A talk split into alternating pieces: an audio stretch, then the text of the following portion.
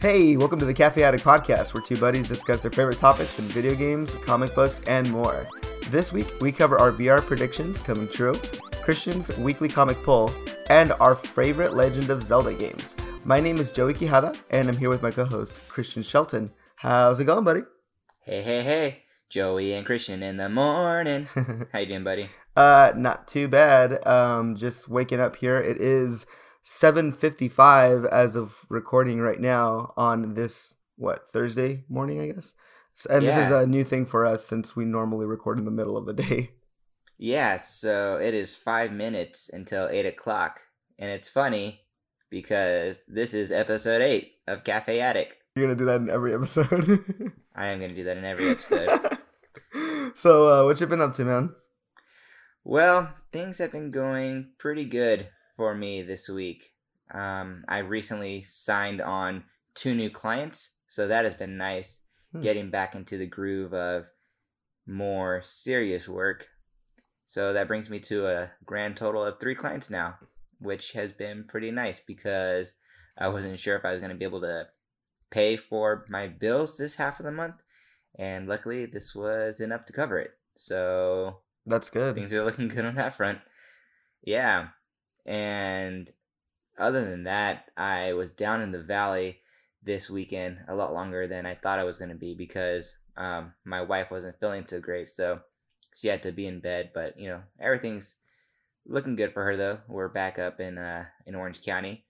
But when I was in the valley, I finally got to watch Captain Marvel. Hey, there it is. Yeah, and I will say that it's not my favorite Marvel movie. However, it is really fun, and I love Brie Larson, and I think she does a great job of playing Captain Marvel. So overall, I really enjoyed it, and I'm looking forward to Endgame later this month. Wow, Christian, didn't you hear that if this movie isn't your favorite movie, then you are the stereotypical uh, male? Aw, shoot. Just kidding. Um, yeah, we we were both in the valley. We had your baby shower, which was pretty neat. Yeah, we did. Got a lot of nice gifts, um, including some from you. So thank you very much. Really appreciate it. Yeah, buddy. Um, how how is your wife feeling though? Because I know she was a little sick.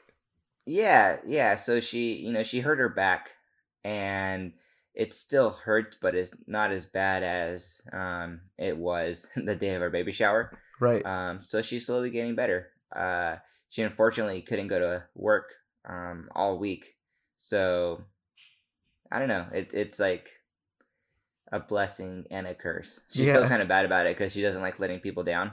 So she feels bad that she hasn't been in this week. mm-hmm. Um, but yeah, hopefully she gets better. It, It's good that she didn't go in though, you know. Yeah. At the same time, what can you really do? Like, if you if you're in that much pain, I mean, you can't really do anything about it other than just you know get better. It's better. Exactly. It's best just to stay at home and get better. So. Sir, yes, sir. Yeah, and then uh, so when we did actually get back up here to the OC, uh, I had a very special package waiting for me, and it was Hawkeye issue one through sixteen, Hmm. all signed by the writer Kelly oh Thompson. yeah, you told me you were gonna get that. Yeah, so shout out to her. She signed all 16 of them, which is really cool of her. And um, I looked at them, and they're really, uh, um, really cool. yeah, so I'm, I'm glad that that happened. So yeah, that that's everything I've been up to this week. Sick man. Um, that actually does sound pretty cool. I, I don't know. I feel like I'd have to see them once you actually once I actually go over or you come down or something. Um, I don't know. It just kind of neat to have something signed by somebody. Um, especially something as big as like you know, comics. Because again, the, this is going to be something major, or it is something major at the moment. If she's just willing to sign something right now, I don't know. That's just kind of big for me. Yeah, and actually, you know, I wasn't going to talk about this, but I Hmm. did see a headline that there's going to be a Hawkeye t- series, I Mhm. believe, and I'm really hoping that it also feature features features Kate Bishop, who I believe might actually be in the trailer of Endgame. It looks like the original Hawkeye from the movies is Mhm. training a newer Hawkeye, which could be Kate Bishop. Um, it could also be his daughter potentially, But uh, I'm really looking forward to it. Dude, that'd be so awesome. Yeah. Um, well, let me get into what I've been doing or how my week has been. Um, so on Monday, where I work, there was this um little incident that happened. We were working like well, actually, I wasn't even there to be honest.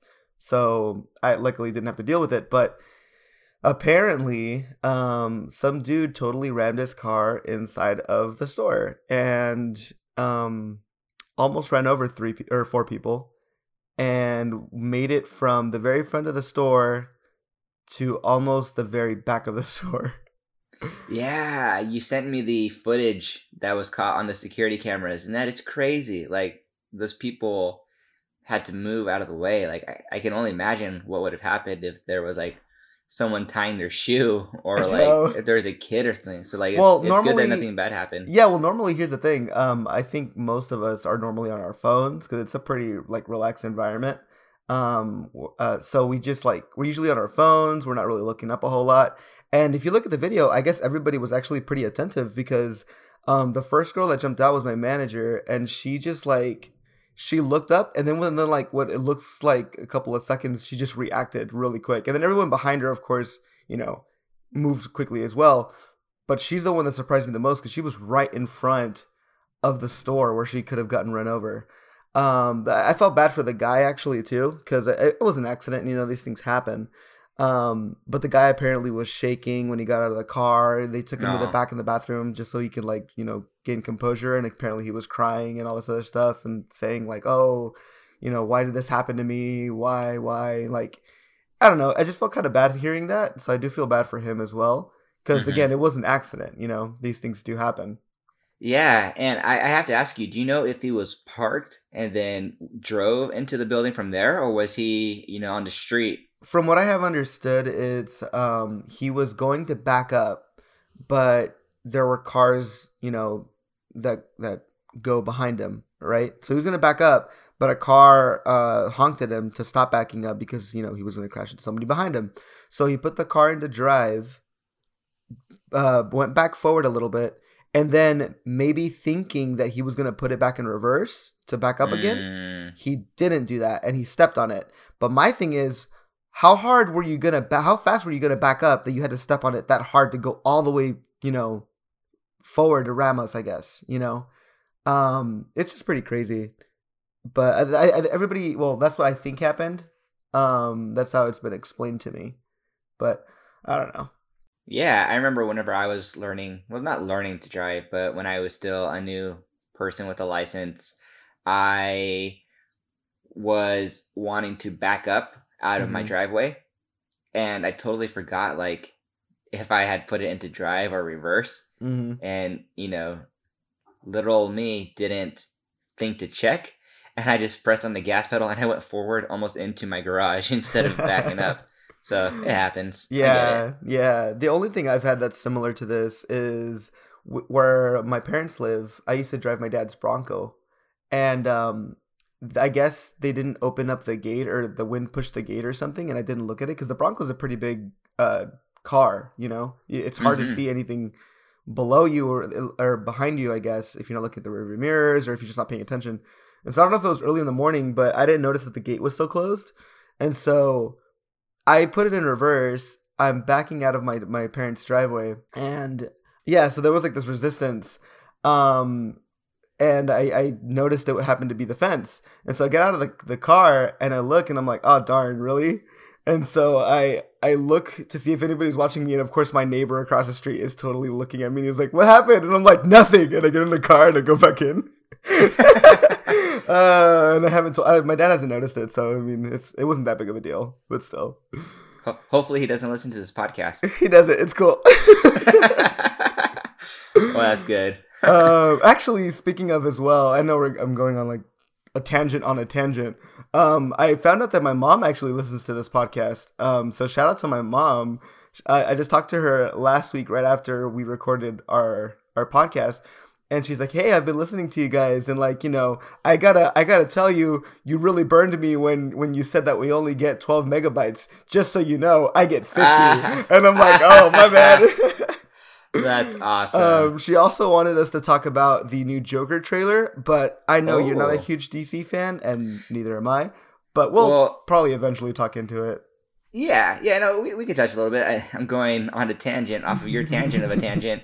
But here's the thing it's not that I'm not a DC fan, it's just that the DC universe that they're trying to make, you know, with the Man of Steel, Justice League, and all that, I hadn't really been into it because I just wasn't really feeling the movies. Right. But, you know, I, I do like Batman, and I, I did really like Christopher Nolan's uh, Dark Knight trilogy. hmm And I did see the trailer for the new Joker movie, and I'm actually like a really uh, big fan of Joaquin Phoenix. hmm So the trailer was actually something that uh, I really thought was really cool, and I will be seeing that movie when it comes out. It'll probably be the first DC movie that I will have watched in a very long time. Not because I'm not a fan of DC, but just because I feel like their movies haven't really been up to par with what Marvel's been Well, putting out. Yeah. Well, let's be honest here. How many reboots has there been um, during this whole uh, M- or DCU that they're, they're trying to establish? You know, um, they had. Well, let's say the Dark Knight's not part of it. That's before, right? No. Yeah. But then you have the Man of Steel. Um, you have Batman versus Superman. Uh, you have Justice League, and then it's Wonder Woman and Aquaman. uh, yeah, I believe so. Oh, and then And- there's Suicide Squad. And there's Suicide Squad, but Suicide Squad isn't a part of it, right? Isn't part of DCU. Mm, I don't know. I'm actually not sure. And But I- then I- I, I, think this Joker movie also isn't part of the DCU, if I'm correct. Okay, well if that's the case, then maybe it'll be better. Yeah, but yeah. uh, they're also rebooting Suicide Squad, which I actually didn't watch, hmm which I'm glad I didn't because I heard it's not that great. And I was listening to a podcast called Off Panel, which is a comic book podcast, Right. and they were talking about the movie because I'm I'm binge listening to it. So Mhm. they were they're in 2016 right now, I believe. oh and wow. they're talking about the movie and they said that there was an initial cut of the movie but then people liked the trailer so much that they started freaking out like the people who made the movie and they actually hired the people who cut the trailer to cut the movie Oh, so, gosh. like, you know it's not really the director's vision per se and even then like who knows how good it would have been but so anyways I, I know this is again another tangent, but I, I kind of feel like this is kind of why I don't like watching trailers. Um, I I, I don't know. I I understand the need for a trailer and a teaser to build up hype. Like, look how look how excited you are for Endgame, right? Like, you've seen the trailer for that one already. yeah but i was hyped before the trailer Of course, of course. Like, eh, but like the tra- these trailers exist to hype you up, but at the same time, I kind of feel like there's so many spoilers in there, and Mhm. and, and if this is true, what you're saying on on their um on their little trailer that they did, and they ended up reacting because of the the feedback they got to it, then maybe that would have been a different movie altogether. Maybe it could have been a better movie. Yeah, well, DC all around has been really reactive as opposed to proactive. So, you know, instead of building something that should be strong and lasting, they're like, oh no, we have to change things really quick. But um, Mhm. I have three things to say based off of all these tangents. Uh, one, they're rebooting Suicide Squad, and it's going to be James Gunn, who did the Mm. Guardians of the Galaxy movies. So, Okay. down for that. And it's like not a sequel, I don't believe. It's just a reboot, I believe. Uh, number two, trailers. Um, I watched a trailer recently whenever I saw Captain Marvel, and it's the first time I've actually gotten excited for a movie hmm other than Marvel or something I'm already into, and that is uh, Godzilla King of Monsters. Okay. That trailer is really cool. I recommend looking into it. Number three, the Endgame trailers. Uh, the directors have already said that some of the footage in those trailers is fake and not even part of the movie. They don't want to give any spoilers out. oh, good. I'm. That's I'm, it. Yes, that's perfect. I like that. Um, one more tangent. This is it. Last one. Because I, I haven't talked to you about this yet, and I don't think we've mentioned it on the podcast. What do you think of James Gunn returning, and what do you think of him? What do you think of his departure? Like his, I guess, I guess firing. Yeah, so I think his firing was dumb. You know, a lot of people have said stupid stuff in their past, Mm-hmm. and you know, there's you know, there are probably some things that shouldn't be joked about. Um, but then again, you know, there is this whole freedom of speech, and, And I don't comedy. think that he it's comedy. I don't think he actually means any sort of hate or anything towards like the people who might be affected by the jokes he's been making. right. And I don't think he's like a cruel, evil person. I think he just said something To be know, edgy at the time. Yeah, maybe something that you know is kind of pushing it, but at the same time, I don't think that he should have been fired for it. And uh, I'm glad that he's coming back to the movies. I'm actually a little bit surprised. I didn't think Disney would do that, Me neither. But you know, kudos to them. Like I think they s- saw the backlash, and even like the cast was like, you know, enraged that this Yeah. was to happen. But you start thinking, and you're like, well, you shouldn't have fired him to begin with. Again, these are just jokes, and I mean, I'm I'm sure you can look up anybody's history on anything. It's I mean, I've said some pretty stupid things in the past. I'm sure. Um, I'll, Same I'll, here. I'll admit it right now. You know. Yeah, Um, if- I'm pretty sure ever- I've said stupid things on this podcast. Yeah, like if if if we ever get famous, not that we're trying to get famous, but like say for some reason we get famous or I get famous or you get famous, hmm we've said some pretty stupid stuff in the past. Like Oh yeah. and yeah, but we're more mature now and we probably will still say more stupid stuff. But hey, like we're human. Like yeah and and i mean these things are in your past so does it, it shouldn't really matter or affect you and it i don't know it's just interesting that they that they the, if you really think about it the only reason they they hired him back was because of the backlash and i'm wondering if there wasn't the backlash if they would have hired him or not. Mm, yeah. Who's to say? yeah. Anyways all right let's go back to what i'm doing. Um the only the only other thing i've really been doing is just playing a link to the past. Um you know i'm a big zelda fan. Um and so i've been playing my super nintendo. That's all i've been playing for the past couple weeks and i decided to pop in a link to the past and i'm almost done with the game already um i've been playing it for almost the entire week um i'm just about where am i at i'm on the last I'm, ba- I'm basically rescuing Princess Zelda at this point. It's the last one. It's the last crystal you need, you need to save before going to Ganon. So that's pretty much what I've been doing um, this week, I think. Very cool. Yeah. Well then, after these tangents on tangents on tangents, let's go ahead and go into our next segment. Nerd news. So we only have one primary story this week, followed by something that you would like to discuss a little bit after that. and brag. So and brag. yeah, so here's the thing. This story came out, I think, actually a week ago today, and since uh, we started recording this, and that is that the Breath of the Wild and Mario Odyssey are getting VR support, and I know that you are excited about this, not because you're a fan of VR, but because you called it. I did. Um, if we can. Oh gosh, let's go ahead and edit in the clip really quick just so we can hear myself talk.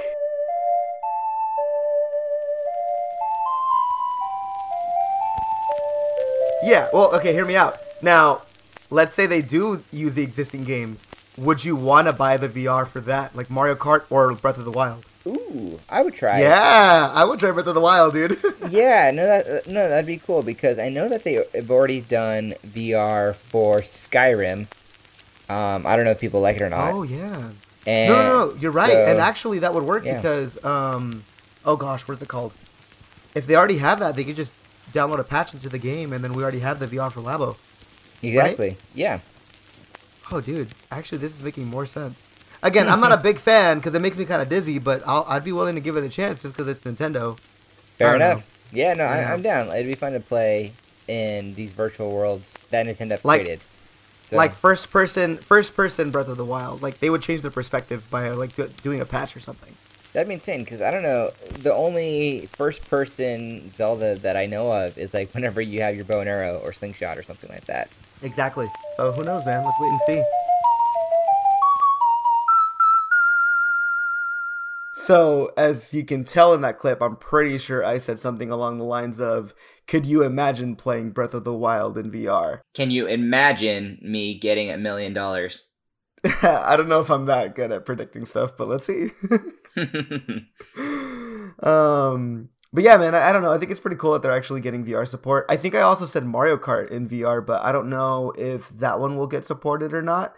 Um, if it does, that'd be cool because that would be extra DLC into an existing game. Um, but I don't know. I, I guess we'll just have to wait and see on that one. Yeah, it's only a matter of time. I think that if they are bringing it to two of their biggest games on the Switch, they mm-hmm. must bring it to other like popular games on the system. You know. Yes, actually, I forgot to tell you, but um, there was a little bit of footage released for both of these things, um, for both of these games. I guess it's not really, if I got this correctly, and I guess we'll have to wait and see until it actually comes out. But the VR support isn't you playing in first person though, so I guess I got that part wrong. It looks like you can just control the camera with your VR. Oh, yeah. So I hope that it's more than that because I haven't seen any, you know, screenshots or footage, you know, from a first person point of view, mm-hmm. which is a little disappointing. But I'm hoping that that changes in the future because that's something that I would really like to see. Like, if VR only adds like some new levels to Mario, which is all they've announced so far, like three different, you know, mini games, then I'm not going to buy it just for three extra mini games. I want to, you know, Wait, experience three extra mini games. Yeah, yeah, yeah, yeah, yeah. Oh, so, I'm sold. Ah, I love well, Mario Odyssey. fair enough. Fair enough. Yeah, I mean, the only reason I would want VR is to actually feel like I am immersed in the world. Yeah, I don't want to really feel like Batman. Really feel like like uh, Link. exactly. Uh, for those unaware, there's this meme um, that video game reviewers like IGN or Kotaku, whenever there's like a Batman game or a Spider-Man game or something, they always say somewhere in the review, "This game really makes you feel like Batman," and like, oh man, it's it's such a it's such a good you know wholesome meme. I love it. Anyways, um, but that's that'd be cool, man. If if we could actually get a first person addition to these, I'd I'd be a little more sold. Three mini games, like you said, might not sell you. I honestly think it might not sell me either. But I've been looking for more reasons to replay Zelda. As you are already aware, I've already 100% that game uh, for Breath of the Wild. I got all 900 Korok seeds, 120 uh, shrines. So I am looking for another reason to play that game that's not on hard mode. And I've been debating on completely erasing that save file and starting from scratch because I really like that game. Why don't you just make a new save file? You can't make a new save file unless you add another user to your Switch at the moment. Mm. Um, in Mario Odyssey, you can. I've restarted that game about six times already because I just love playing through the beginning. Um, I think I've I've beaten that game like maybe three times in total, but I've only gotten all 999 moons just once. Mm-hmm. Um, but for Breath of the Wild, in order to start a new save file, you either have to play in hard mode, or you have to delete your current existing save file or you have to set up as a new user on the Switch. So you have to make a brand new account on the Switch, which isn't that big a deal. But I like, I mean, I'm pretty sure you're aware as well. But I like um, gathering all my playtime in one save file, so I can, you know, boast about, oh, I've played over 300 hours in Zelda or something. Yeah, yeah. I wouldn't delete it if I were you. You should keep that piece of history and just go into hard mode. Yeah. Well, the thing is, I, I've gotten a hard mode, but like I don't know. I feel like hard mode kind of takes the fun away from it because like all the enemies are like damage sponges. You you hit them and they don't die, and they like re they rejuvenate or whatever. They get their health back as time goes on in hard mode. Oh, that's crazy. Yeah, but um, who knows, man? Uh, so you're not gonna replay Zelda with the VR? I'll only replay it. So here's the thing: whenever I heard that VR was coming to these games, mm-hmm. I was excited because I'm like, oh this will make me want to get into Zelda game. Uh, sorry, Zelda again, because you know I played through the story, but something I haven't really done was exploring the world, and I know that there's still so much more left to explore that I haven't seen yet. Yes, and I can't justify doing that just for funsies on the regular game mm-hmm. when I have all these other games I need to beat story wise. Right. Right. But if VR is implemented where it's like first person, then how much more fun for me personally it would be to go exploring the land of Hyrule. Right. I think it, I think the thing with Zelda with this specific game is that I think a year after it came out, I was still playing it and I was still finding stuff out that I hadn't seen before. Not so much the map, because the map I had completed 100% too. Like I had visited every single location, but there's a lot of stuff that you might not be aware in this. Like, did you know that if you talk to the villagers or anybody topless, they'll tell you to put clothes on or they'll just Oh, react yeah. differently to you? Or if you're on like a table and you're talking to them, they'll tell you to get off the table, that you're being rude. Like, there's so much to this game that I'm pretty sure I can pick it up right now, and maybe within maybe a couple hours I'll find something new that I didn't know. Like these are just random examples I'm thinking of right now, but like I don't know. This game is just so massive, dude. Um, this is definitely like if you want to just like complete a game to 100%, you do have to put everything else down. Like story wise, for any other game, just stop playing them if you really want to get into this game. If you, I mean, if you want to explore this game, I mean, because it's it's so big. It's such a yeah, big game. I will say that you know, Breath of the Wild is definitely the most well designed Zelda game of them all. Yes. And I will say the gameplay, you know, is near perfect. I don't know if it is perfect. I don't know if anything can truly be perfect, but it's it's pretty darn close. yes. And like it's it's I, I remember whenever I was playing it for the first time, I just remember thinking, wow, this game or Link is doing exactly what I feel like he should be doing when I move the controllers. Mhm. Like it's just so crazy how fluid it is and how well it works and how He can different things jump. can interact. on command. Bum bum bum. Yeah, that's crazy because you know in every 3D Zelda game you just move forward towards a ledge and he jumps on his own. But in this one you have an actual dedicated button to jump.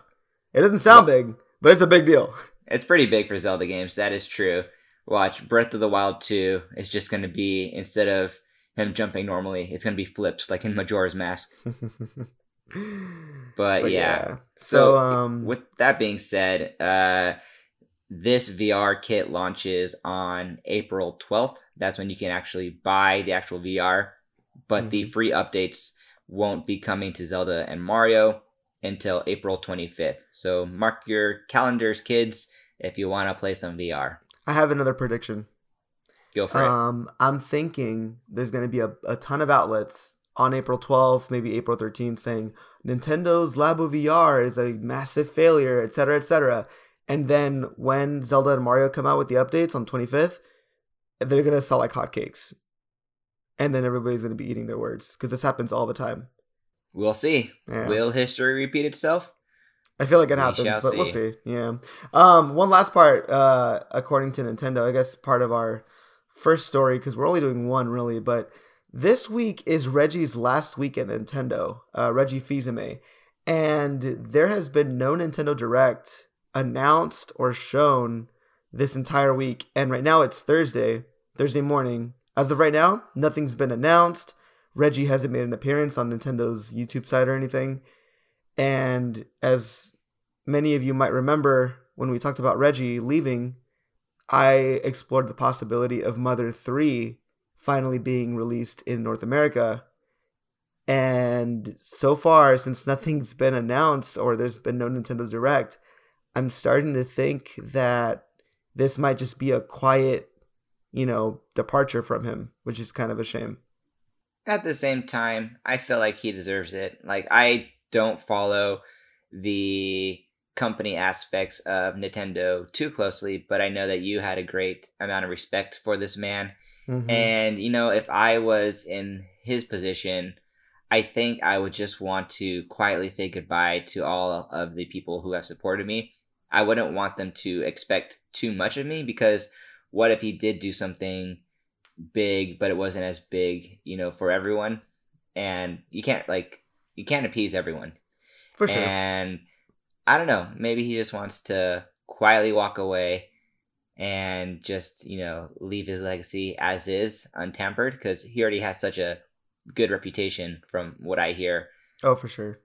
But then again, he could drop a new Nintendo Direct tomorrow. I know that's the crazy thing with Nintendo is like last if you remember when the Nintendo Switch was announced, everybody um was everybody knew about the Nintendo NX that there was going to be this new revolutionary thing and we didn't get anything about it for about a year and a half but everybody speculated oh it's going to be this crazy controller with a screen on it kind of like the PS4 but an actual screen and you know everybody went into it like crazy Um, and it wasn't until the day before that they were actually going to announce it that we actually got a confirmation from Nintendo. And if you remember that tweet that I sent you, it was a, a picture of Mario behind a curtain, and and the, the caption said Nintendo Direct tomorrow at 7 a.m. or something, or Nintendo NX revealed tomorrow at 7 a.m. That was the first time we ever got a confirmation that there there was even a Nintendo NX from you know from them officially. Um, within 24 hours, that's the only confirmation we got, and then there it was, you know, the next day. So there's still hope, I guess, but at the same time, like like you said, if he goes out quietly, that's fine. The only hope that I have is that hey, you started your career on a meme, let's end it on a meme because when you first came as president, everybody asked you, "Where's Mother 3?"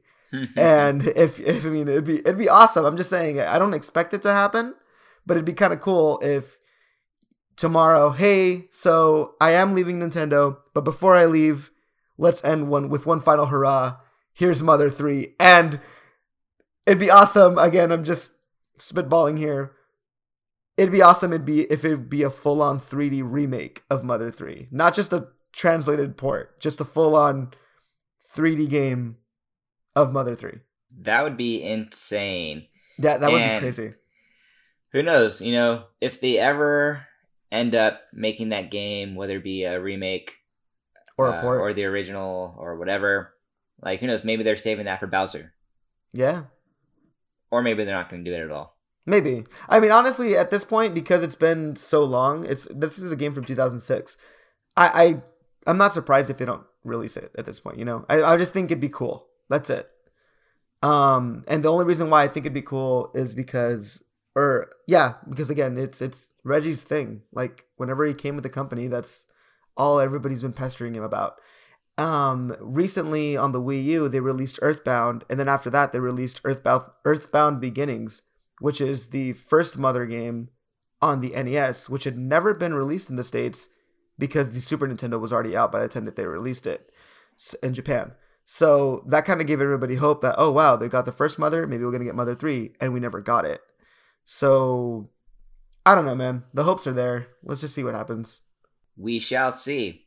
And with that being said, let's move on to our next segment Comic Corner, where I tell you, Joey, and the listeners, my comic pull from that week, and you try to guess my top three comics, and I'll tell you if you're right or wrong, and then I'll go into why each of these three are my favorites. So let's go ahead and start from the top. So I have eight comics total this week. Uh, it should have been nine, but silly old me uh, forgot to get one of them. So Wah, I'll have wah. to go back later today. Yeah, but here are my eight for the week. So I got Age of X Man, Apocalypse, and the X-Tracts. Number three, I think. I forgot to write down the numbers. Oh, yeah. Number two, number two, Age of X Man, Marvelous X Men, number three, The Amazing Spider Man, number 19, Avengers, No Road Home, number nine, Dead Man Logan, number six, Friendly Neighborhood Spider Man, number five.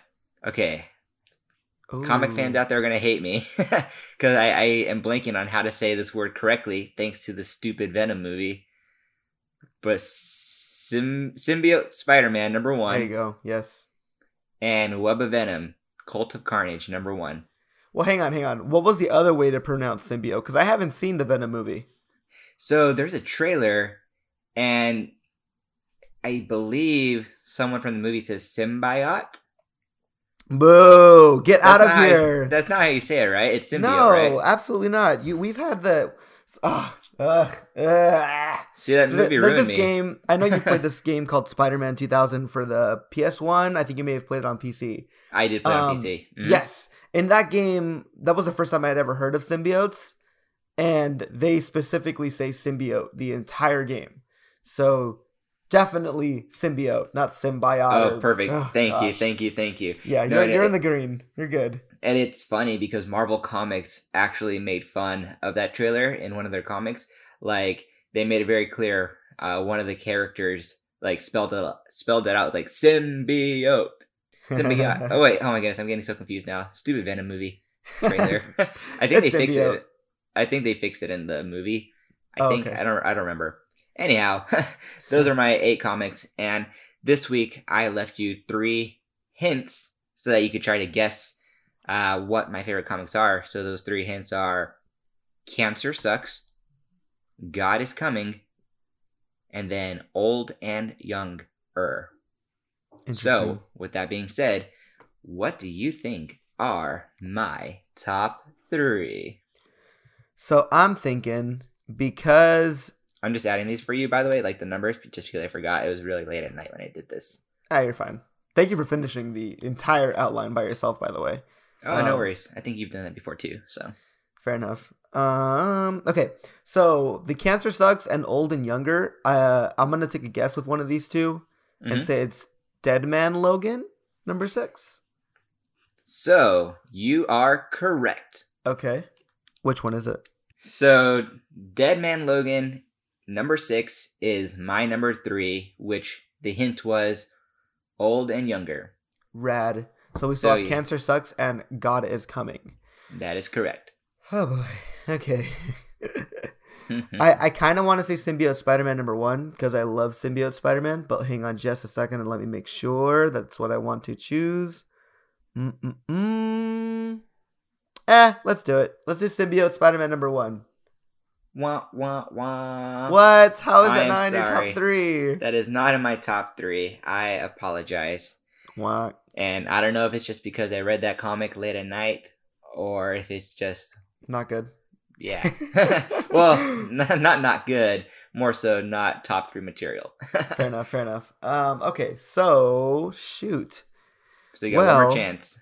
Yeah, let's do the Cult of Carnage. Um, I I'm gonna guess that one is God is coming because it also says cult in there, and I know cults are you know along the li- lines of that. So let's see if that's one of them. You are correct, and for the correct hint as well. So, Oh, sweet. Yeah, Web of Venom, Cult of Carnage number one is my number two for God is Coming. So, the one that you missed, Cancer Sucks, is Mhm. actually Friendly Neighborhood Spider Man number five. So, Mm. I'll go ahead and put that in here. Cool. I knew Spider Man was gonna be somewhere in there. I guess I just chose the wrong one. No worries at all. Yeah, there are what, like four Spider Man things on here. Yeah, and um, I noticed just now, and you're probably already gonna mention it, but this is the fifth issue for the Friendly Neighborhood Spider Man, and if I'm correct, hasn't that series or that that line of comics been in your top three for the past couple weeks? It has been. So here's the thing. I think, and I, I was thinking this last night as I read this particular issue, but Mhm. I think that Friendly Neighborhood Spider Man is my favorite comic that I'm currently reading. Like, it's just really good, and I recommend it. Um, because here's the thing that the fact that I'm seeing it back to back to back makes me actually want to read this one. Um, and there's again, this is the one where you said that it kind of started fresh, right? So the thing with this one is that it focuses more on Peter Parker's immediate surroundings. So so the ongoing Spider-Man, like the main series is The Amazing Spider-Man. And Mhm. as you can see here, I said that I read number 19, but in actuality, like in legacy numbering, that one's number 820. So that's the one that's been going on for a very long time. Mm-hmm. Um, and the friendly neighborhood Spider-Man is more so, yeah, it, it, it kind of takes Peter Parker and Spider-Man back to his roots by focusing on stories that are close to home, as opposed to you know these big grand things that Peter's doing in Amazing Spider-Man. But it's the same Peter Parker and the same Spider-Man. The stories are just more personal and close to home, as I've said like five million times. Right, right, right. but yeah, so if you're gonna read it, like, do you not want me to spoil this one? Don't spoil it. I, I because you- you've already talked about it a little bit for the past episodes. Mm-hmm. I want to read this one. The, the, again, if this one's on your top three for the past couple weeks, I mean, if you want to briefly go into it, that's fine because I know it, it sounds like it's your number one. Why would we not talk about it? You know, Mhm. um, but I- think because you're actually repeatedly getting it in your top three, I do want to like look into it and actually purchase it.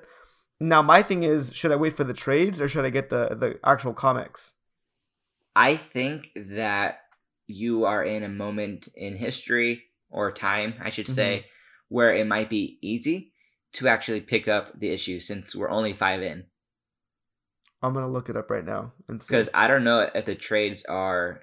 I mean, I'm sure the. I mean, here's the thing Marvel, I feel like, might not be the best when it comes to trade.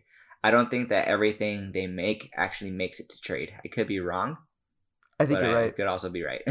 Well, here's the thing. Um, oh wait, Friendly Neighborhood Spider-Man. Oh, Volume One. Oh, this is the trade for 16 bucks on July 23rd. oh, that's when it's coming out? Yes, but it probably won't be hardcover. Yeah, that that's fine. I feel like most um trades are like paper trade paperback Boo. for comics. Only some make it to hardcover level. I like think it's the ones that have stuff. like the yeah the big events or the ones that are like I don't know like really like a whole series. Like I know the the Max series. I have this Deadpool Oh, yeah. Max one. That Mhm. one is uh is a hardcover, but that one's a huge series. Or yeah, it was at the time, I guess. But exactly. Yeah, and like the omnibuses, of course, were like you have like you know lots and lots of comics in one. oh, Um, dude, I'm actually looking at this. Sorry to go on a tangent here again. No worries. Um, I'm looking at the symbiote Spider-Man number one. Um, I Mhm. like that cover. Yeah, it's really sweet, dude. Yeah, and and so this actually symbiote Spider-Man takes place at a time when Spider-Man had the black suit Hmm. back in the day. I think that was in the 80s actually, like the mid to late 80s. Oh snap! Yeah. I'm Do you know- actually. Sorry, do you know how he got do you know how he got the suit? No, I know it's an alien, right? Yeah, so uh there was an event in the 80s, I want to say, called Secret, Wars. Yes, I Yeah. do remember. Oh my! You know, here's the funny thing. The only reason I know that is because of that Spider-Man game I mentioned earlier. Oh, really? yes, there, amazing. there was this um, there was this little, uh, I guess, little options or something that you would be able to click in the game under gallery. That's what it was, and you could actually look at the comics that you would collect in game. And you only got to see the cover of it, but there'd be like a story synopsis of that of that comic on the side. Remember that? Um, oh gosh, what was it? Remember? And spoilers for the Spider-Man game, by the way. If anybody hasn't played it, just tune us out for a second. Um, remember how I told you that I knew that Aunt May had died in a in a um in a comic series once? Yeah, yeah, yeah. That was the only reason I knew that was because of that game. There is this comic that you collect in that game, and you and the synopsis on the side it tells you, um, oh, Aunt May reveals that she knew Peter was Spider Man the entire time, and uh, Aunt May dies or something, and like that was like the the story synopsis on the side of it. So if you've played Spider Man the game, the new one that came out uh, in 2018, that happens as well. Aunt May knows that Peter is Spider Man, and Aunt May is you know dying at the end of the game. So spoilers, I guess. Um, but um, man, that that game has a lot for me, man. That I feel like that a lot of my knowledge for Spider Man comes from that game alone. Yeah, no, mine too, because I didn't really read comics as a kid, but my uncle David did, and he would tell me about Spider Man. So I like that's why I like Spider Man, but then also the games, and then uh the Tobey Maguire Spider Man movie. Like when I when I saw that, I'm like, oh my gosh, superheroes are so cool. 'Cause I've never Yeah. really seen anything like that. I didn't really watch, you know, the Batman movies that had come before that. Me neither. Uh, I think Spider Man was like the first like real superhero movie that I had seen. Yeah, I think for me too, it was either the first movie that I had seen or the first movie that actually started the whole, you know, big, you know, Hollywood style of of of comic movies. Um, because I I, I don't know if X Men was out by then. You know, I don't know either, and I don't remember. I don't know if Blade was either because Blade is actually a Marvel film. Um, Oh, I think That- it was. I think it was ninety eight or ninety nine. Okay, so that was a that was um, a Marvel movie that I hear is pretty good. I haven't watched it yet, but I'm Yeah, but if you- interested in watching If it. you think about it, I mean, there's been Batman movies and Superman movies from like the '80s too. I mean, do those really count though? Because I feel like those were a little more campy. Uh, probably. I Right. haven't watched them. I need to. I really have been wanting to. I just need to I think I've seen the first Spider. I'm sorry, the first Superman movie. You know, did you know? And I know we're going on a huge side, but This did you episode is know? full of tangents. I know. Um, did you know that there is a Spider-Man movie from the 70s? no, I did not know that. It's uh oh man, it is definitely worth a watch. It's on YouTube, I think. Um and like it Peter Parker is like your stereo like have you ever watched that 70s show? I have, yes. Topher Love. Grace is pretty much what this guy looks like as Peter Parker. That's funny I, because dude, it's so funny. He, he's wearing the bell bottoms and everything, and he's supposed to be Peter Parker. And I'm just looking at him like, what the heck am I watching right now? But apparently, this is a thing, and it- it's actually pretty cool.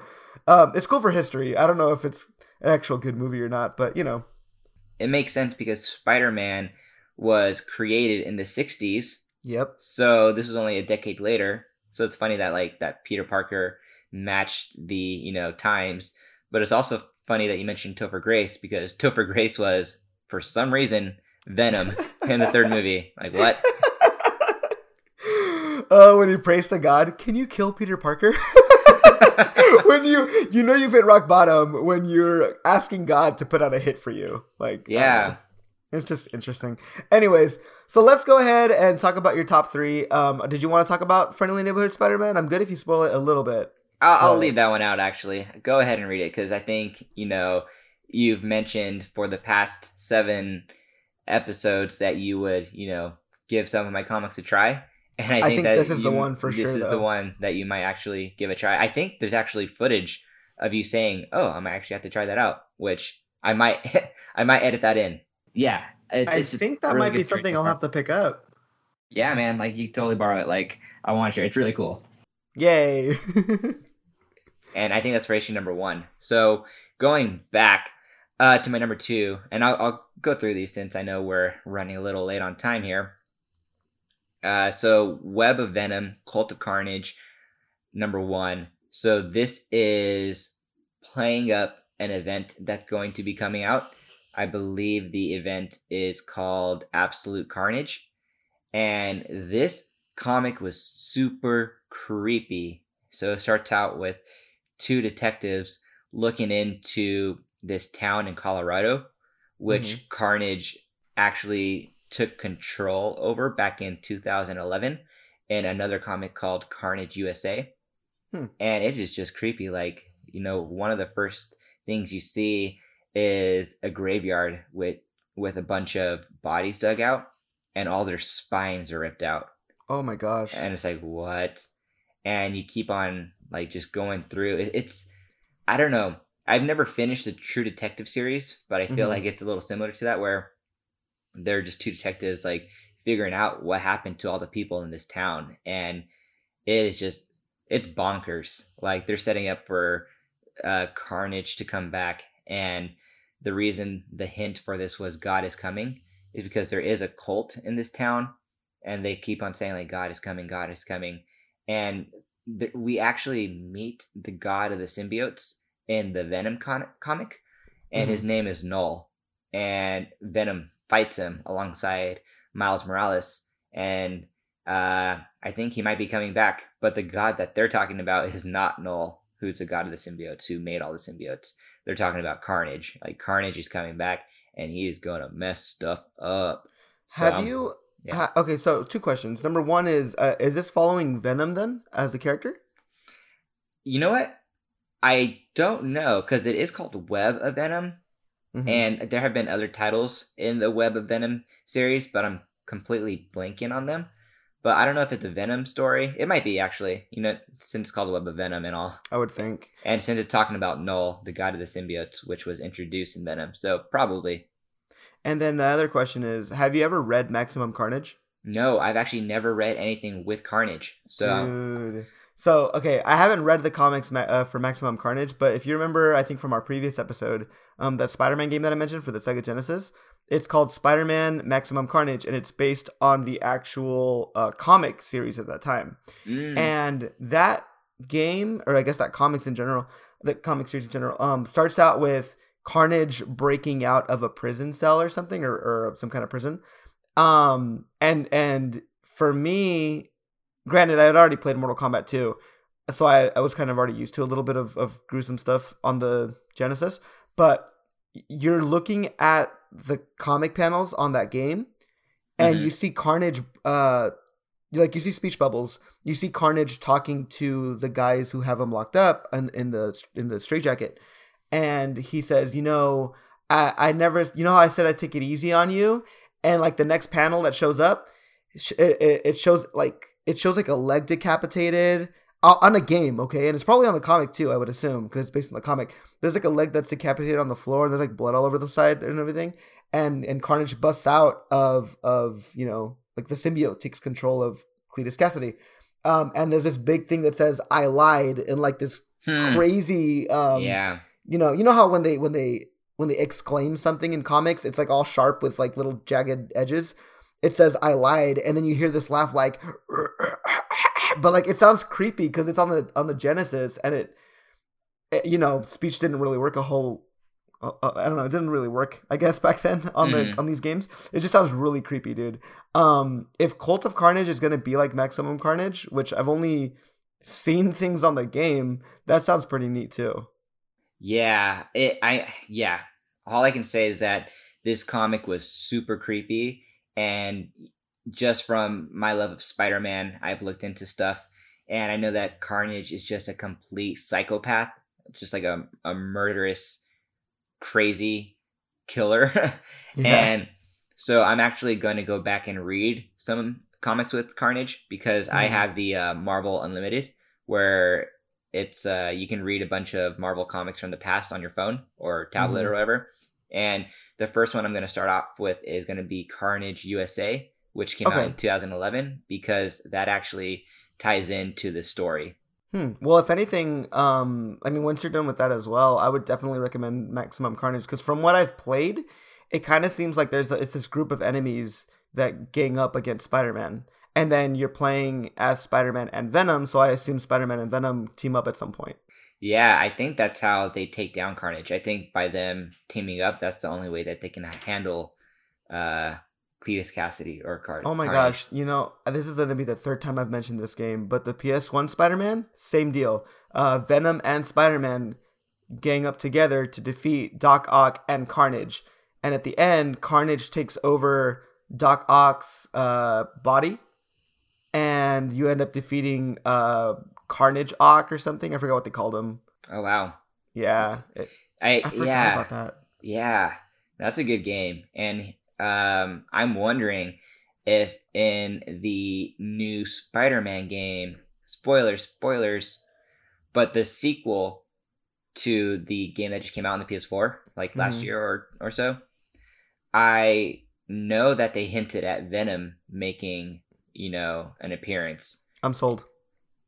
And yeah. Here's the thing with that game, I loved that game, okay? But I remember telling you in the beginning when I was starting to play that game, I was like, dude, if Venom's not in this game, I'm already gonna tell you I'm not gonna like it. I did love the game, but Venom made Venom made Spider-Man for me as a kid. He's he's kind of crazy too. He's not as crazy as as Carnage, obviously, but um, I remember in that game, in the PS1 game, he was like, he was like the the how do I say this? He was like the jokey, funny one compared to Spider Man. He like he was like Spider Man was the foil character to Venom when they would talk back and forth. Like he kidnaps uh, Mary Jane.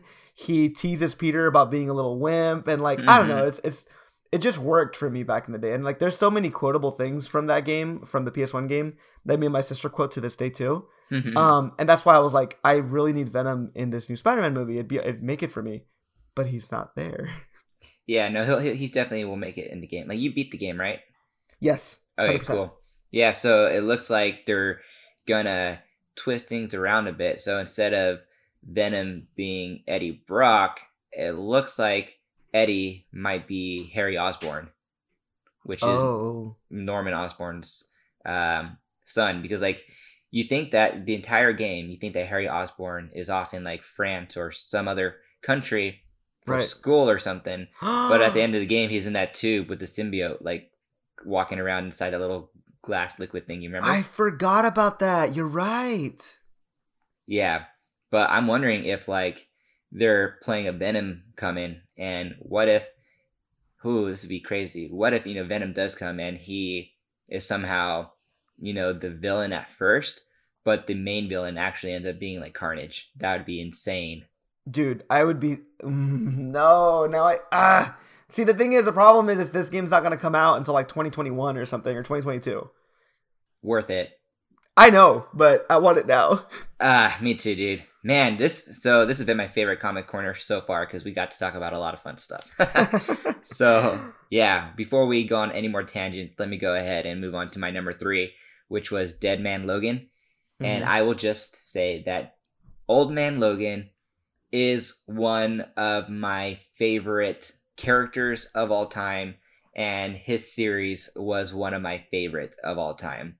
Like Okay. his was the one that I looked most forward to uh, reading, and he has 50 issues in his most recent ongoing series, Mhm. and that ended a little. Sorry, my dog is in the background walking You're good, you're good. around. But um, yeah. So he had a 50 issue series, and that is all being concluded with Dead Man Logan, of which there will be 12 issues. And I don't want to spoil too much because I think that this is a series that you should read as well. I know Mhm. 50 issues seems like a lot, but it's it's so worth it. Like I love this character. It's like a tragic character, tragic background. Actually, you know, I'll, I'll go ahead. Have I told you about his background yet?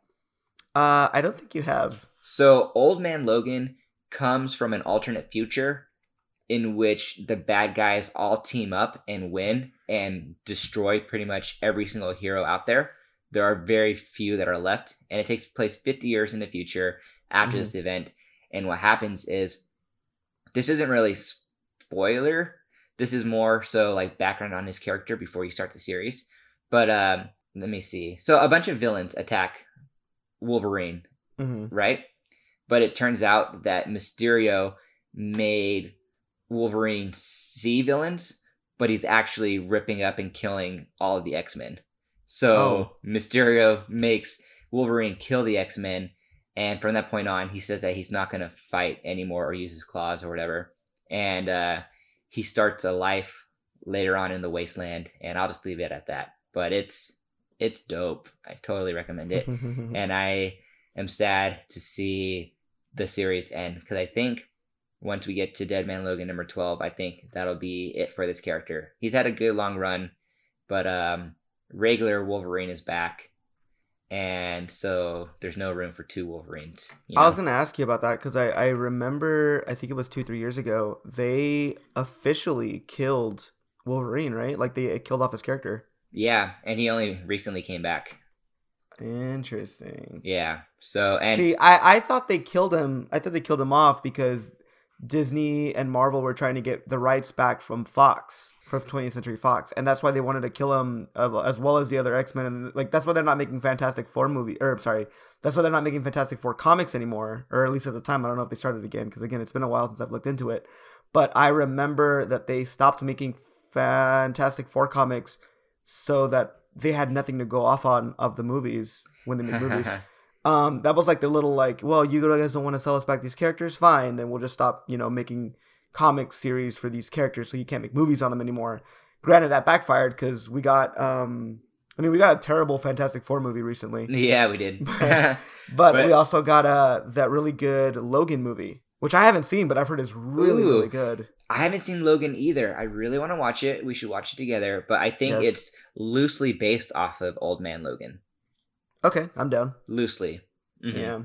Well, here's But- the thing too. You know that that Disney or Marvel or whatever they bought 20th Century Fox. So I'm wondering if they're going to remake the movies now, like with Oh, different yeah. actors. They like, totally the thing are. is, Except for Deadpool. I don't. I know, but like I don't see anybody as Wolverine except for Hugh Jackman now. That is Mhm. the definitive Wolverine. I, I will say, yeah. No, Hugh Jackman made a great Wolverine. Hugh Jackman is number two on my man crush list. Number one being Zac Efron. Ah, get out of here. but yeah, no. Oh my goodness, I wish that we had so much more time because I just want to say, like, it's funny that you're talking about the Fantastic Four and how they stopped being around for a while because that's totally true. And I let you borrow a comic called Secret Wars, which is not the one from the '80s, but it's one from 2015, which kind of that event kicked off um, all of the series that I'm reading like to date. So oh, yeah, so basically like the Secret Wars event happened, and then I started reading all of the comics that took place um, during or after that time, including Old Man Logan. Like Old Man Logan kicks off after that. Uh, the Fantastic Four go away after that.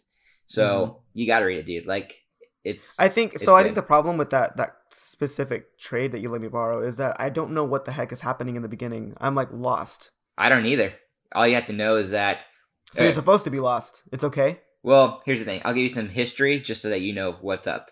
So, I don't. I didn't read any of the comics leading up to this issue because with their events, they typically have like lead ups to it. Mhm. So here's everything you need to know. Marvel had two different universes going on at the same time at one point in history. They had Earth 616, I believe, or the 616 universe. So that universe is the one that's been going on forever, you know, with the original Fa- Fantastic Four, with the original Spider Man, all those characters, okay? Mhm. So Universe 616 is like the characters that we know and love today and since past. But they also, I don't know when, I think it was in like the early 2000s um, or sometime in that decade. I could be wrong. It might have been the 90s, but probably the 2000s.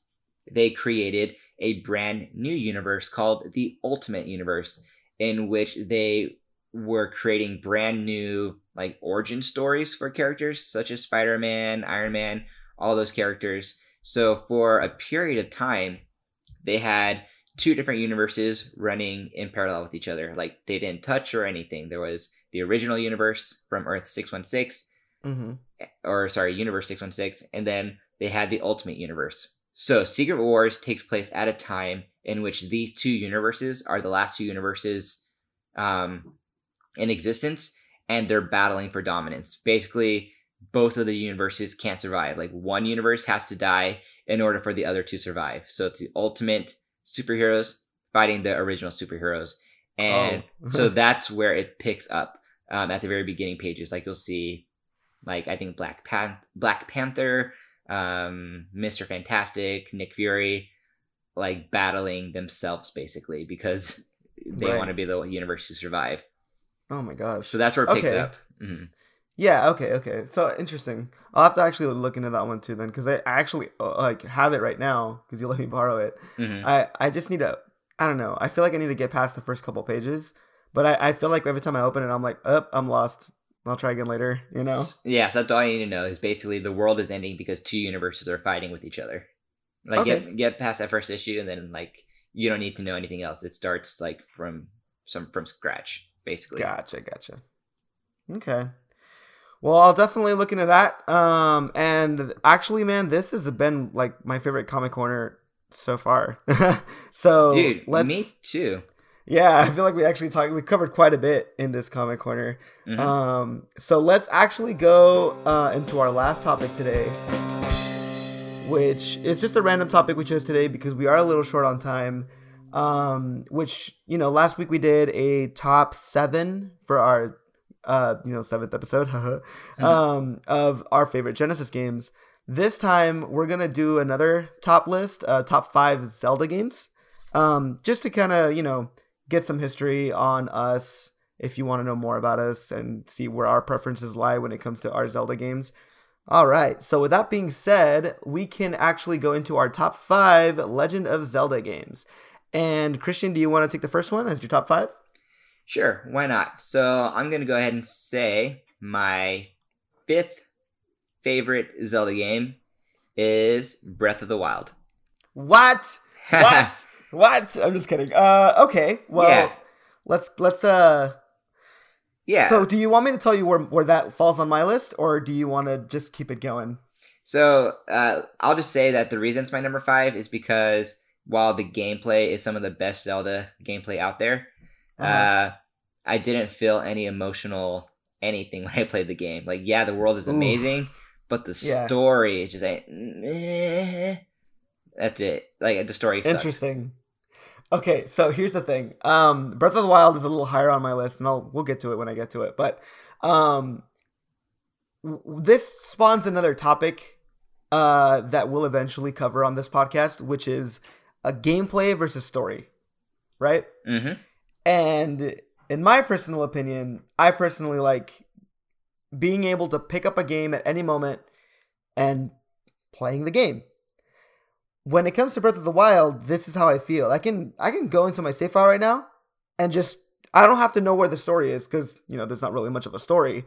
Um, and I can just pick it up and play, do whatever I want, kill a couple of bokoblins or whatever, and then just you know stop playing if I want to.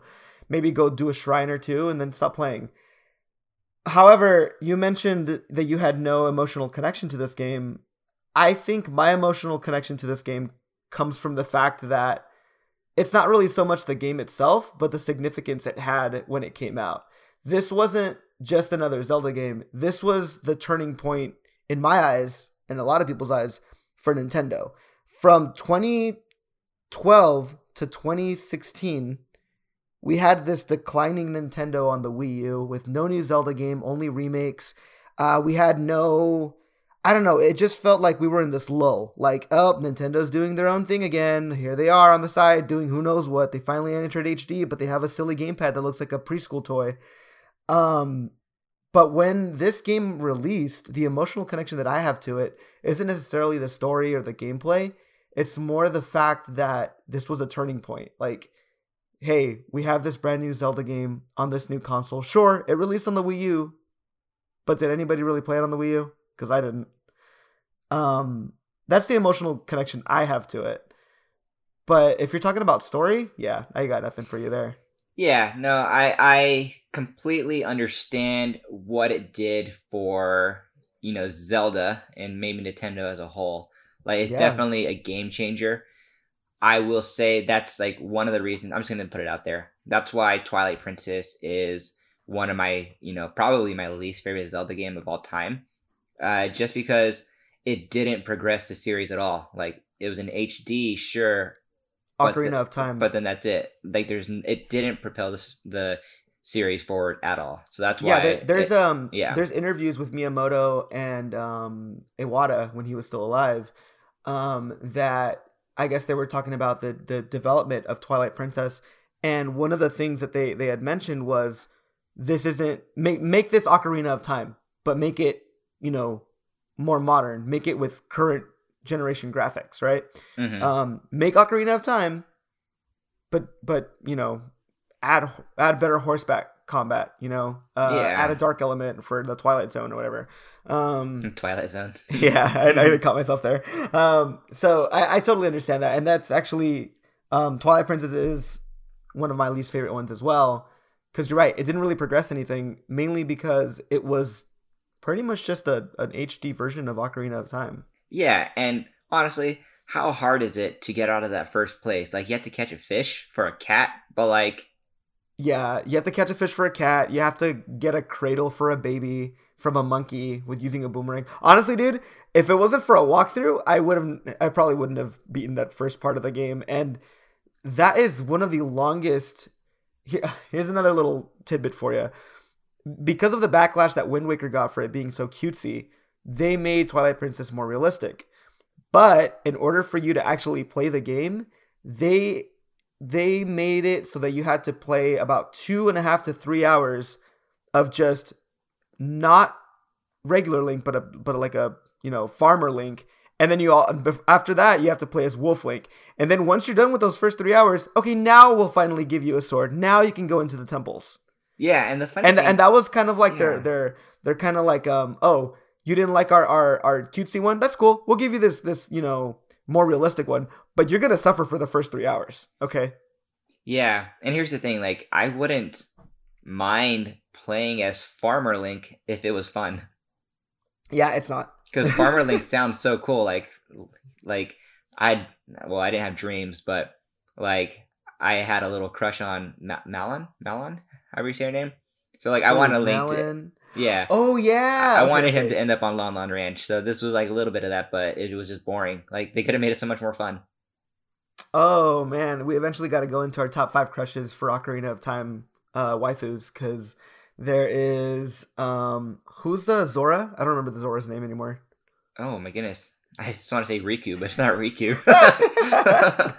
well, I know there's a Zora that falls in love with you. I know Saria doesn't fall in love with you, but she gives you an ocarina. And then there's Malin from Lon Lon Ranch.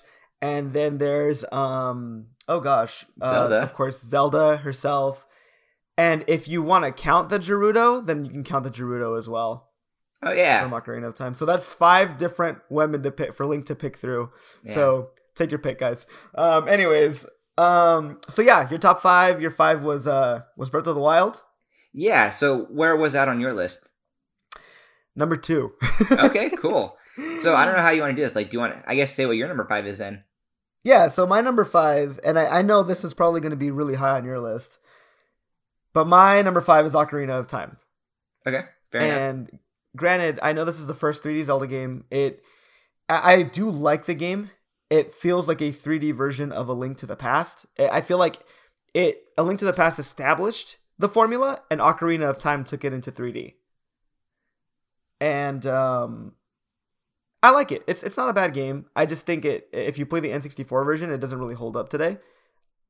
But it's still it's still a staple in the series. Like this is the first 3D Zelda game that anybody ever got to play. I know the hype around it was massive. I remember seeing the commercials as a kid actually um, that would say, "Will in the end will you save the girl or play like one?" And I mean, Wow. that's a pretty big thing today. Like if anybody were to say that, um, I personally like the 3D remake a little more. Um, and granted, I didn't play this game until 2007, I Mhm. think. Um, so I was extremely late to the game. I was almost 10 years late to the game for uh for this one. But it's still a good game. Like when you get the three uh stones or whatever you need to get to to get the master sword, um, and you go into the temple of time, you pull the sword out, and then my first time seeing Ganon with the white screen behind him made me think that I broke the game somehow. And this is this is 10 years, almost 10 years later after the game came out, and I was still surprised by it, you know. Um I, I know nowadays everybody knows Sheik is Zelda because of Smash Bros. But at the time I hadn't played Smash Bros. Uh, Melee, so I didn't know Sheik was Zelda. So that was also a big thing for me when when Sheik transformed into Zelda. I'm like, oh wow, this entire time I've been wondering where Zelda is. She's been with me the entire time Mhm. like that that's a pretty big thing and and this is coming from someone who didn't play it again when it first released so th- for this one being on number five i know it's low on the list but it's still a pretty good game Yeah, so a little bit of background with me and Ocarina of Time. So I played it when it very first came out, and I will say that Ocarina of Time for me was just game changing. Uh, no pun intended. But, you know, because prior to that, I had played, you know, Sega most of my life. Well, all my life, basically. And Right. then here comes Nintendo 64. And I played Mario, obviously, because that was one of the first games that came out. And um, Diddy Kong Racing. But then Zelda just did something for me because I am a big nerd. And I don't know if I've always been a big nerd, Mhm. but Zelda is kind of fantasy esque. You know, you're fighting with a sword and shield, and yeah, like I don't know, this game just really, really spoke to me when I played to it. Like I felt a lot of emotion for the game. It was just a really epic experience that my younger self just really loved, and I can understand that playing it nowadays is a little different. Like uh, I remember I tried playing what is it? Final Fantasy VII, which is supposed to be one of the best Final Fantasies ever, but I could not get through it. Like it just did not age well, and I know that No. like looks aren't everything, but I just couldn't get into it. So I can see how you know playing Ocarina of Time, the original, nowadays might not have the same impact as playing it when it very first came out. yeah uh, one of my coworkers when he when he played uh, breath of the wild he wanted to get into other zelda games and i told him look you got to play ocarina of time. I know you want to play like probably twilight princess because it looks cooler but ocarina of time is a better game. So you have to play it on the 64 and he's like no if i'm gonna play it i'm not gonna bust out a 64 i'm gonna play it on the 3ds i'm like all right. So he played it on the 3ds he loves it but at the same time it's like i don't know i, I kind of feel like you should have played on the 64 first and then seen the improvements on the 3ds because the 3ds version is better It is. It is. No, definitely. And yeah, like that nostalgia factor definitely plays. Um huge into why it is one of my favorite Zelda games. But just so you know, this was actually not my number one. What? Not even oh, my man. number two. It is my. Oh, wow. It's my number three.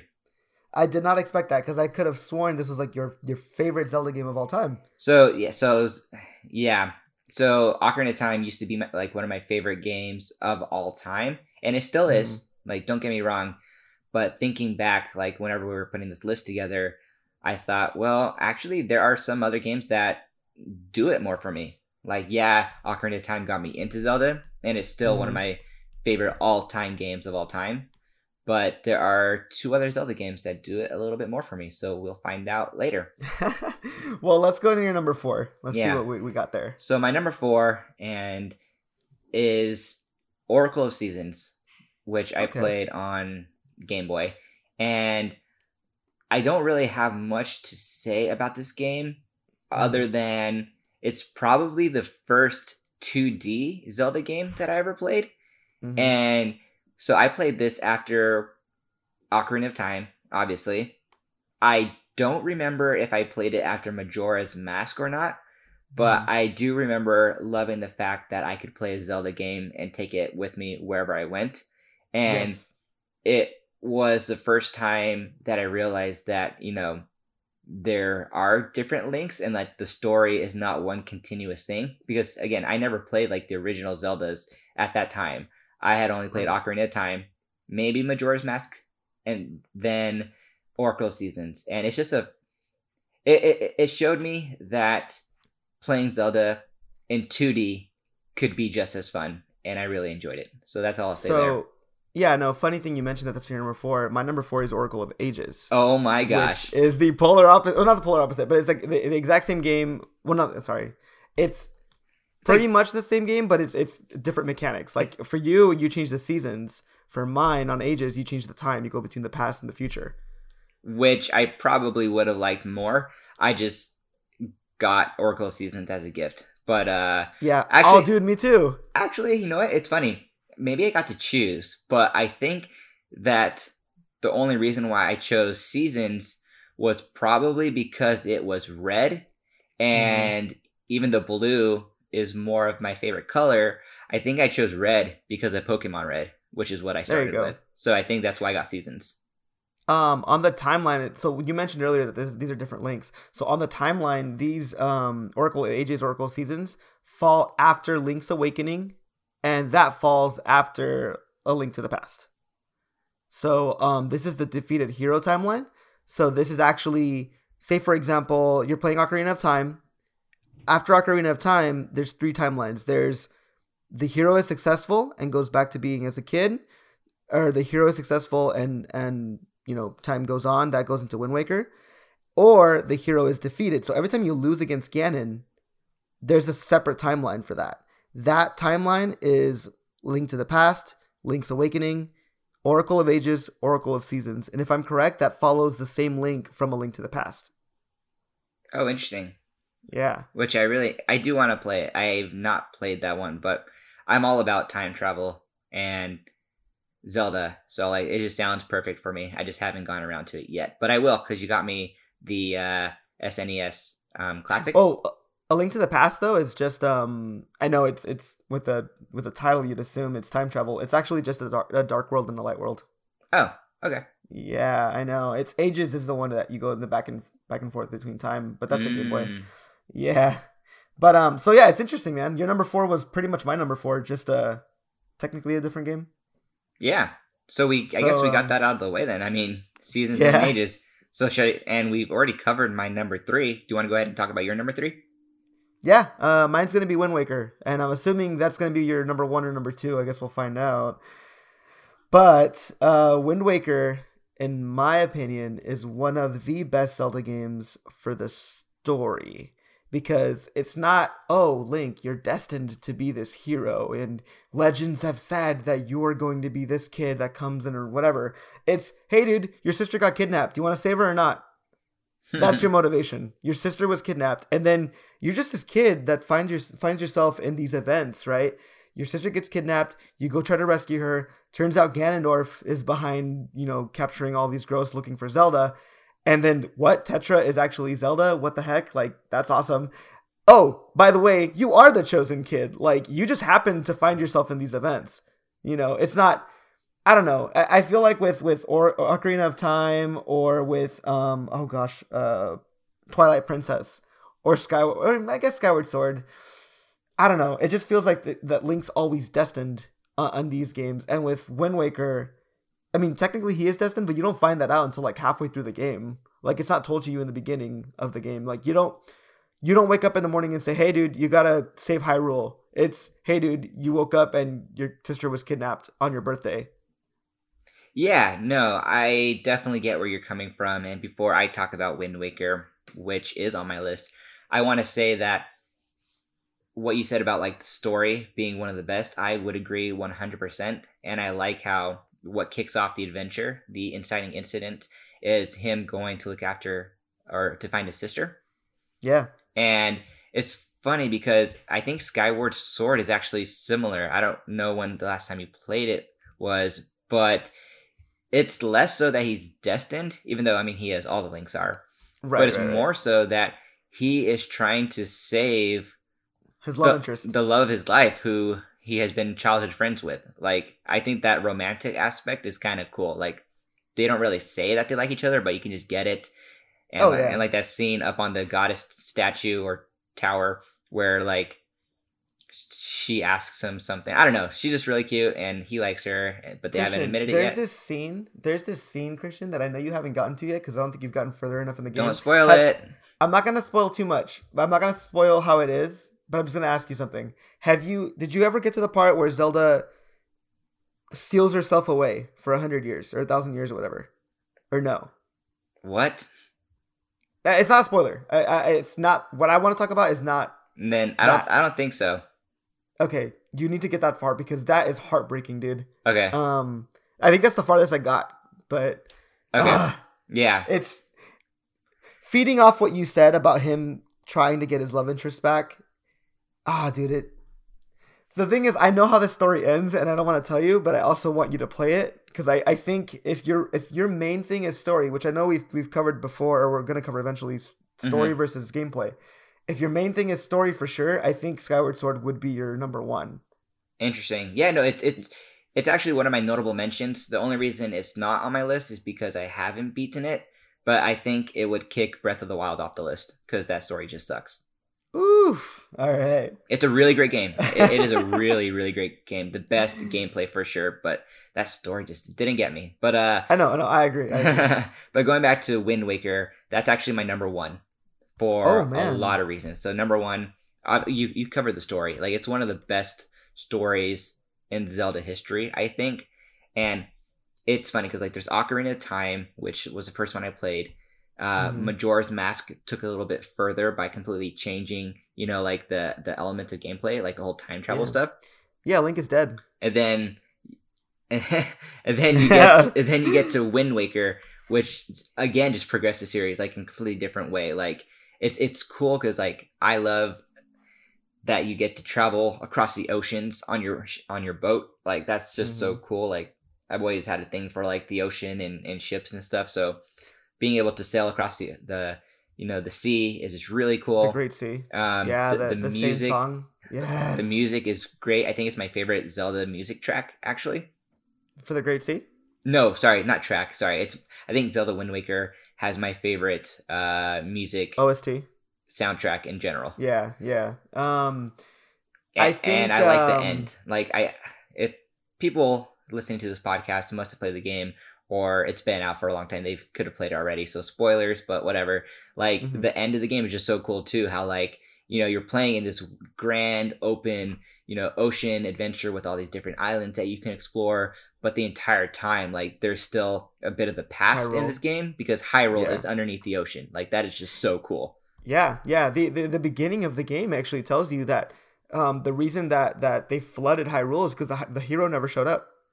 Mm-hmm. You know, um, when it, in the story it says, but when but when they waited for the hero to appear, he didn't show up or something. Yeah, oh, dude. yes. Oh my gosh. Now I have to complain. So okay. Other thing as well for this game though is that if anybody hasn't played it, number one, go play it. But number two, yes.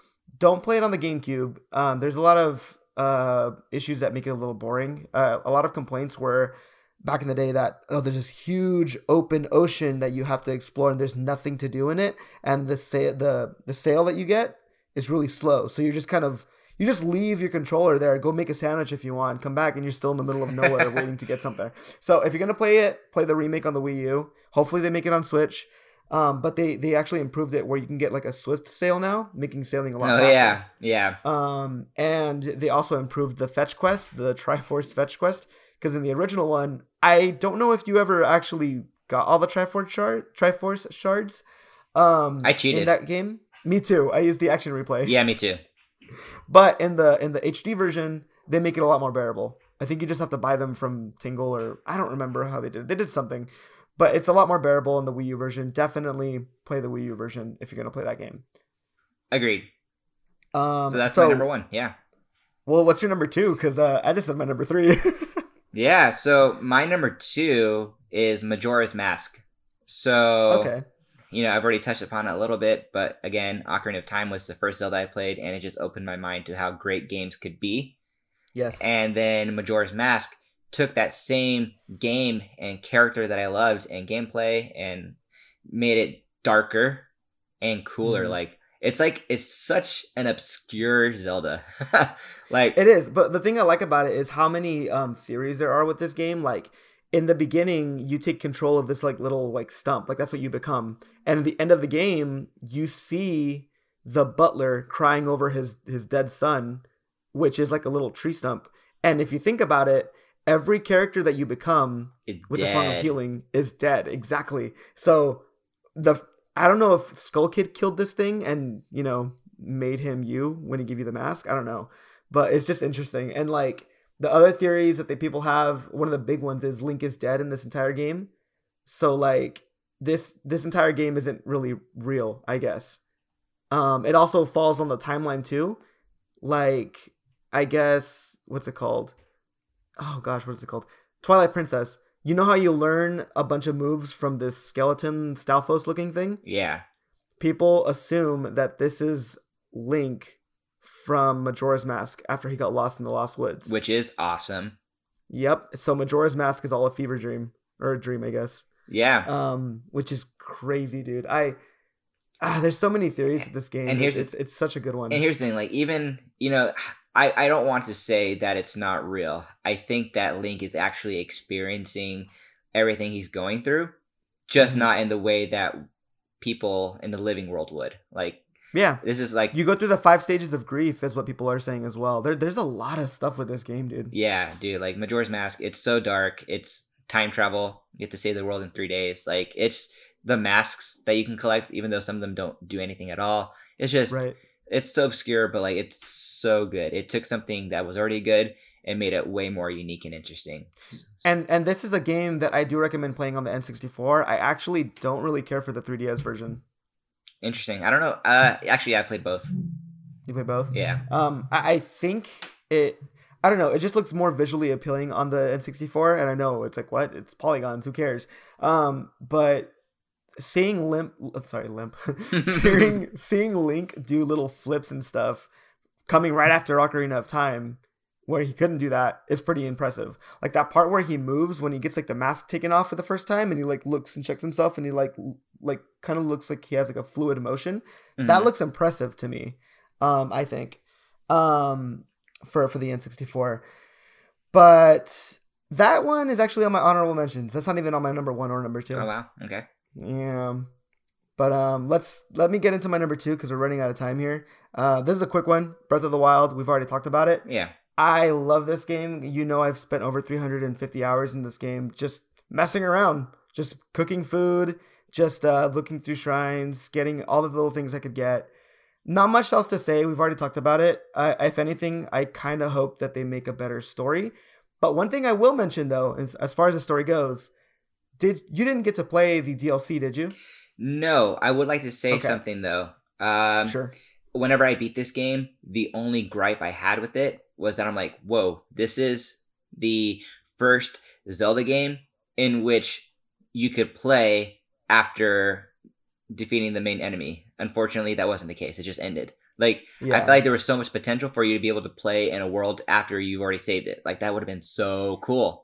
Yes, and here's the thing: with the DLC, I expected the DLC to be after the the final boss, and it's not. Ugh, it's see? still before. It's still prior. But here's the thing: the champions, and I know I I, I am strongly against using D, paid DLC for story content. I am strongly against that. I do not like that in the slightest.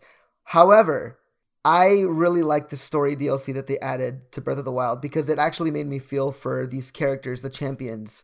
Um, you get a lot more backstory on Mipha and um, oh, I forgot like the Falco looking guy. I forgot their names. Mhm. Honestly, it's been a while, but dude, you get so much backstory in it at the end. Because I mean, I don't know if you're gonna play the DLC I. I would like to. Yeah. Okay, I won't spoil it then, but it, it, it's a really touching little scene that you get at the end. Okay. Um, it's only twenty bucks, and I know twenty bucks is still a lot for paid story DLC. It should have been part of the game, hmm but I still think it's worth it just just to get a little more story. If you didn't get enough story, which honestly there wasn't much to begin with in the main game, then I would recommend getting the the paid DLC just to kind of fill that that emptiness that you might get from this game. Yeah. I, I think you know if they do come out with the next Zelda or when they do, I think Mhm. I would be fine with a direct sequel. Honestly. Yeah, me too. Um, so let's jump into our number ones, which you already said was Wind Waker. Wind Waker. So, um, you, well, I'll just get to my number one then. Yeah. Because we're running out of time. um, mine is going to be no surprise to anybody. A Link to the Past. Um, I can put this game in at any given time in my Super Nintendo. I have multiple copies of it. I have actually two physical cartridges. I have it on my Super NES Classic, and I have it on my Wii U and 3DS. So I, I love this game. This is actually the first game, the first Zelda game I ever complete, and I have a lot of history with this game. Specifically, the one I always refer to whenever I talk to you about this game is I remember playing this game while you and I were talking on the phone over something back in high school, and you asked me, "Hey, are you playing Zelda?" And in my mind, I was like, "How do you know what Zelda is?" I thought it was this obscure game that no one had ever heard of. you know, I thought it was like whatever. And I'm like, "Oh yeah, I'm playing Zelda. Why?" Like you know about it? He's like, "Yeah, I played the 64 one." I'm like, "Oh, what the heck?" Like I didn't even like you. This game was the only game I had ever really played, and you opened the door to to other games. I didn't even know. I mean, I knew there was there's a 3D version, but I didn't know to actually go out and play it. Like I don't know. I Mhm. never thought about you know playing any other Zelda than A Link to the Past. Um, and and this game, if I could count the number of times I've actually beaten it, I'd probably say it's somewhere within the 20s. Wow.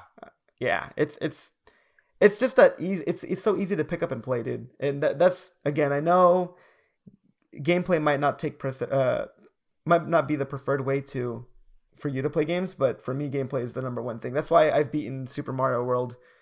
I don't know, maybe fifty times or something. Um, it's just because hey, I can easily take the cartridge, put it in my Super Nintendo, just play whatever save file I have on there, and just you know, doesn't matter where I'm at. I could just go around Hyrule and just you know mess around with the with the bushes or whatever. You know, um, granted there is a story in there, but I mean it's not the main focus for this game for me at least. For me, it's the dungeons. Fair enough. And yeah, that's not to say that gameplay is not important. I think it is very important. I just feel more Of of, an emotional pull with story. But that is Yeah. a topic for another day if you want to go ahead and get into our outro. Yes, so we are pretty much done with our eighth episode of Cafe Addict. So once again, everybody, thank you for listening to this beautiful morning podcast because we did record it in the morning. Uh, if you like what you hear, please rate, comment, and subscribe on iTunes. You can still follow us on Google Podcasts, Spotify, and Podbean.